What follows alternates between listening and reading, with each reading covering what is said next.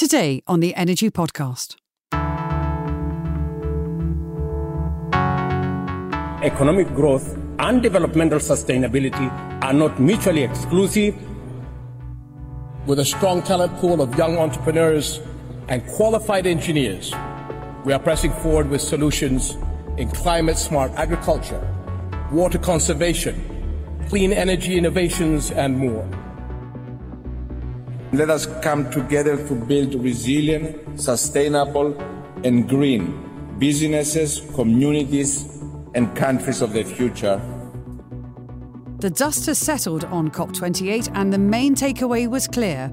The world is falling short of its climate targets. But as the leaders who gathered at the conference highlighted, there remains an appetite to do better while simultaneously ensuring economies keep turning. The question is, how? The Climate Summit showcased diverse approaches. Some nations prioritise boosting the supply of lower carbon energy to meet demand and remain competitive. Others advocate for increasing funding in renewables to attract investment and spur the creation of more jobs. And while some countries pushed for a complete phase-out of all fossil fuels, others favoured a phase-down, where coal, oil and gas usage is reduced rather than eliminated as a more economically viable plan. The reality is different solutions will be needed in different places, and countries will move at different paces to achieve net zero. Hello, I'm Julia Streets, and today on the Energy Podcast, as we look ahead to 2024, we ask, how can economies thrive while the world cuts carbon? Joining me today are guests Dr. Yvonne Maingey-Muriuki, who is a climate scientist and strategic practitioner to organisations operating in Africa; Dr. Rob Charnock, who is director of the Metis Institute for Climate Strategy; and Shell's chief economist, Dr. Mallika Ishwaran. Now, before we look ahead to what this year and beyond may have in store, let's take a moment to reflect on where things currently stand. Rob, I'm going to come to you. How would you rate the current global progress in cutting carbon? I think what was incredibly interesting to see at the recent COP was that it's the first global stock take. So we really get a sense of how close we are to being on track towards the targets set out in the Paris Agreement. And what I thought was very encouraging is previously we thought we were on track for somewhere between 2.7 to 3.6 degrees of warming.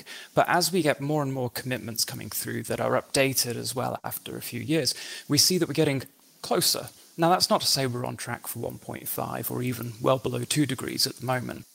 Some areas of the economy are more challenging to decarbonise than others. I mean, I think particularly sort of industry and transport as well. But they are central to economic growth. I'm curious to think about what's the way forward. And Mallika, I'd love to come to you for your thoughts on that. So what we are seeing is there's a sector-by-sector difference in how the different sectors are progressing in the transition. I think you can see the evidence is there that power is decarbonizing. Renewables are coming in at scale and really changing and disrupting the system. But there are other sectors. I would put passenger EVs as part of the transport segment as something that is changing rapidly. But there are other bits of the transport segment not transforming as easily. And these are areas that require either high heat or they require sort of dense energy molecules. And you can't do that with electricity, unfortunately. So they're requiring things like hydrogen or sustainable biofuels. And these are taking a little bit longer to bring to market and to commercialize. So they're still quite a bit more expensive than the fuels we use today. And so the key there is, how do we accelerate the process of commercialization of these kinds of fuels so that the whole world is changing and transforming to low carbon at pace at the same time by 2050? Rob, I'd love to get your thoughts on this. The incentives that are needed in order to encourage consumers to choose lower carbon goods and services that will drive down cost and also increase adoption. Over time, we've heard this narrative that low carbon might be more expensive, but as time goes by, you quickly find that the cost profile decreases rapidly and frankly, beyond the forecasts as well. So I would say even the economic reason for shifting consumer demand is already coming online in most segments, and this will continue to do so. I also think shifting customer preferences and shifting demands suggest that if you're not properly tackling the carbon profile of your products or even the recyclability of those products afterwards, there is going to be a significant shift away from what you're selling. There's clearly a sense we need to move at pace and we need to move at scale. I'd like to return to COP28 because one of the key topics was about phasing out fossil fuels versus the phasing down of fossil fuels. But the final deal made no mention of either. And instead, we note that the pledge talked about the transitioning away from fossil fuels. So not phasing out, not phasing down, but transitioning away. And Yvonne, I think particularly of a remark made by Ruth Nankabirwa, who is Uganda's energy minister. She had a very interesting take on this. And let me just read what she told journalists during COP28. To tell Ugandans to stop fossil fuels, it is really an insult. It is like you're telling Uganda to stay in poverty. I'd love to get your thoughts on that. How would you respond to that? I mean, it's a really sort of difficult position to be in. I think on the one hand, African governments, and I'm speaking specifically about the Kenyan government, have made their intentions very clear. We are going to foster low carbon resilient development pathways. If you look at Kenya as an example, where I'm based, where I'm from, 80% of our energy is already renewable. We're looking at more geothermal, hydro, solar. The majority of our grid is actually already quite green.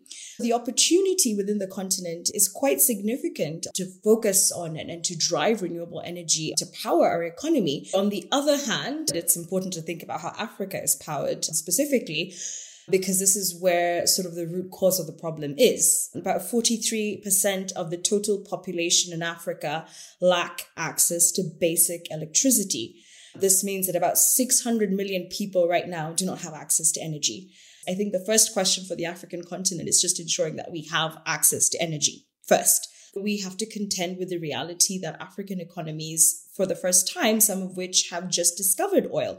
I'm talking about Kenya, looking at one of the most sort of impoverished parts of the country, Turkana, which discovered oil 4 or 5 years ago, and expecting, some of these local economies to not exploit this resource, I think is a bit rich, particularly from the developed countries. But then we also have to think about it in the context of what is the actual contribution to emissions. Look at Tanzania, another great example where they have natural gas deposits, which they have, on many occasions shown a desire to develop and to exploit.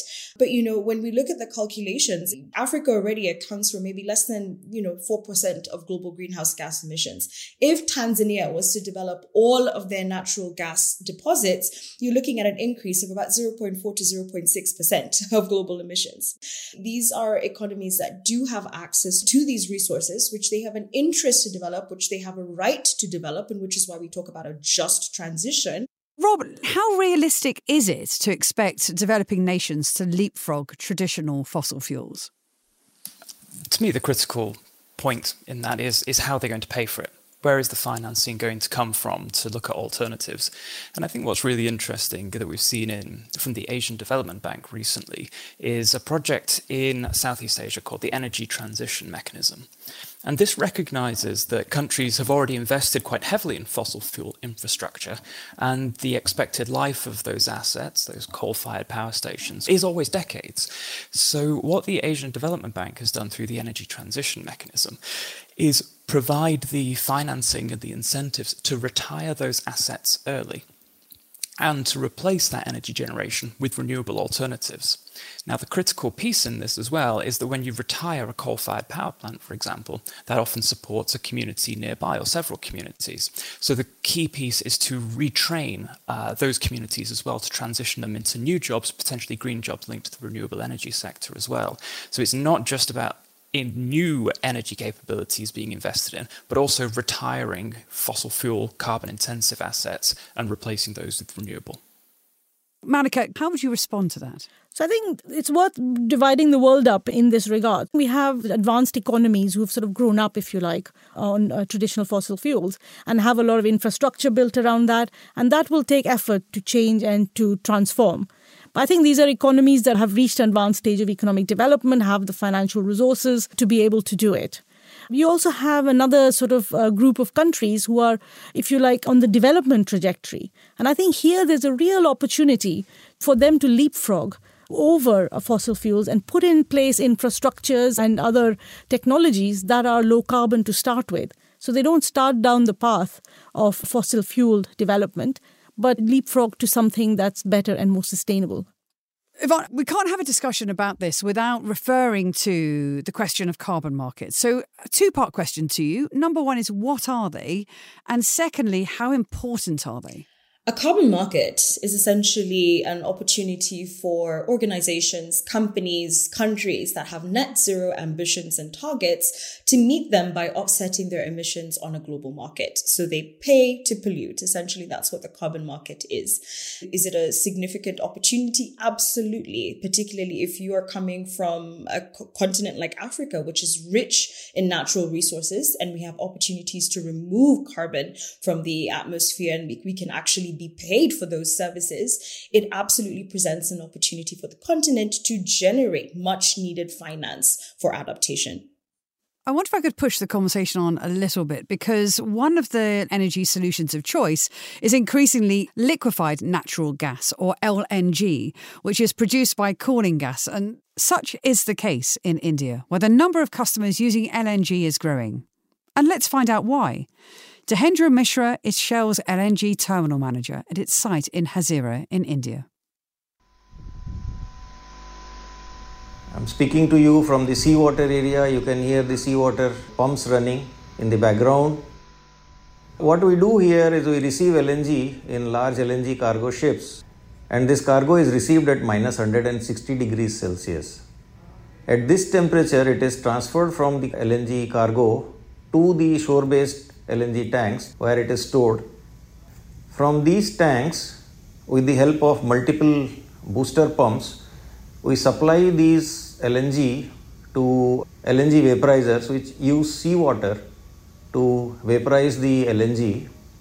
Now this regasified LNG is transferred through a 14-kilometer pipeline to a metering station, and it is supplied to various grids. We are connected to all the grids in the country, so we can reach to any customer who is connected to the grid. We are an integral part of the gas infrastructure and supply chain of India that supports various industries like city gas distribution, steel manufacturing, fertilizer, refinery, chemicals, and other manufacturing sectors. Now, with the Government of India's vision of increasing the share of natural gas in the fuel mix, and this coupled with the high growth of Indian economy, we expect the gas market to grow, and with this, we expect to supply more and more LNG fuel to the country in the coming years. So as Dehendra was just saying, the demand for LNG in the country is continuing to rise. What role, if any, do you see LNG playing globally in future energy systems? Mallika, can I come to you? Yes, thank you. Great question. I think the key here is to acknowledge the fact that this transition is not going to happen overnight. You're changing an entire energy ecosystem. So it's not just the supply. You're also changing the infrastructure. You're changing patterns of demand. And that's going to take time to happen. And I think in that transition, there is a role for natural gas. We see that in our Shell scenario outlooks. We see it in the outlooks from other groups like the International Energy Agency.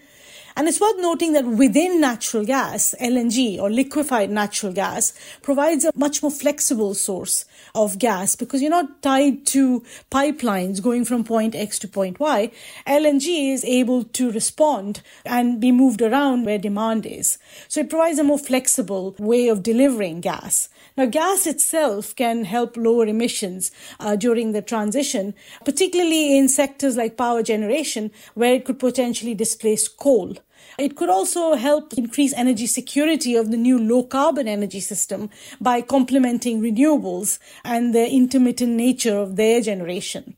So in both of these instances, gas provides a lower carbon alternative to, for example, coal. Now, it is important in the longer term to drive down emissions from gas itself, for example, through carbon capture and storage, as well as reducing methane emissions from the production, transport and use of natural gas. And of course, Shell is very active in this space. So let's look ahead to the future. Some critics would caution against relying too heavily on technological innovations as a means to bridge the gap between economic growth and carbon reduction. Rob, love to get your thoughts on that. I suppose my thought is that the critics are quite right. If we put too much emphasis on technological solutions and don't explore all other options available to us, that's a huge risk to take. I think my attitude with tackling climate change is that it's not about one solution. It's much more about solutions on all fronts and making steady progress on all fronts. Whether we can deploy technology at the scale that's needed across the entire globe is very much in question. It's been phenomenal hearing all three of you and your points of view on this. And I think there's one undeniable thread that runs through all of this, which is the question of cost. I'm curious to get your views on how important it is for countries to build lower carbon energy systems that are secure and are affordable without compromising economic competitiveness and arguably growth. Mallika, I'm going to come to you first as the chief economist. If you want to have an energy transition that is sustained, and this is not something we want to do for 1 or 2 years, we need to sustain this level of effort over the next almost 3 decades. And in order to do that, you have to have a proposition where there is an economic benefit to countries from undertaking this. Clearly, there are benefits from addressing the impacts of climate change. But I think what we are seeing now is that increasingly countries are seeing the economic benefits and the opportunities in the low carbon space for manufacturing the new kinds of solar panels or wind turbines that are needed, or the electrolyzers, and sort of becoming sort of the workshop, if you like, the manufacturing workshop for low carbon equipment, goods, solutions. And that could be a basis of driving economic growth in a country, creating new types of jobs, and at the same time you're creating a better natural environment in which citizens can thrive. It's been a phenomenal conversation because we've discussed this from so many different points of view. To close us out today, I would like to ask each of you in 20 seconds or less to share one key development, however big or small, that needs to happen this year to address this question of cutting world carbon emissions. Yvonne, your thoughts? Higher price on carbon. I think if we are able to achieve that and we can charge more for polluting entities, then we'd have a greater incentive for them to stop. And Rob, your thoughts? I think to me it's really critical to see how the Loss and Damage Fund is operationalised by the World Bank. This is a fund specifically about compensating developing nations who are already feeling the impacts of climate change, as well as needing to put adaptation measures in place. Mallika, can I come to you? I would like the global stocktake to have impact, and I would like to see countries' nationally determined contributions increased this year. My thanks to today's guests, Dr. Yvonne Maingey-Muriuki, Dr. Rob Charnock and Dr. Mallika Ishwaran. This episode marks the end of an amazing series where we've delved into some fascinating and some really challenging topics, from electric vehicle infrastructure to the future of oil and gas, from carbon markets and the impact of global tensions in cutting carbon. This season has demonstrated there are many lanes on the road to net zero. And if you've missed any of those or any previous episodes, you can still go back and download them for free wherever you get your podcasts. And don't forget to hit follow so you don't miss any future episodes. You've been listening to The Energy Podcast, brought to you by Shell. The Energy Podcast is a Fresh Air production, and I must remind you that the views you've heard today from individuals not affiliated with Shell are their own and not Shell plc or its affiliates. I'm Julia Streets. Thank you for listening, and goodbye.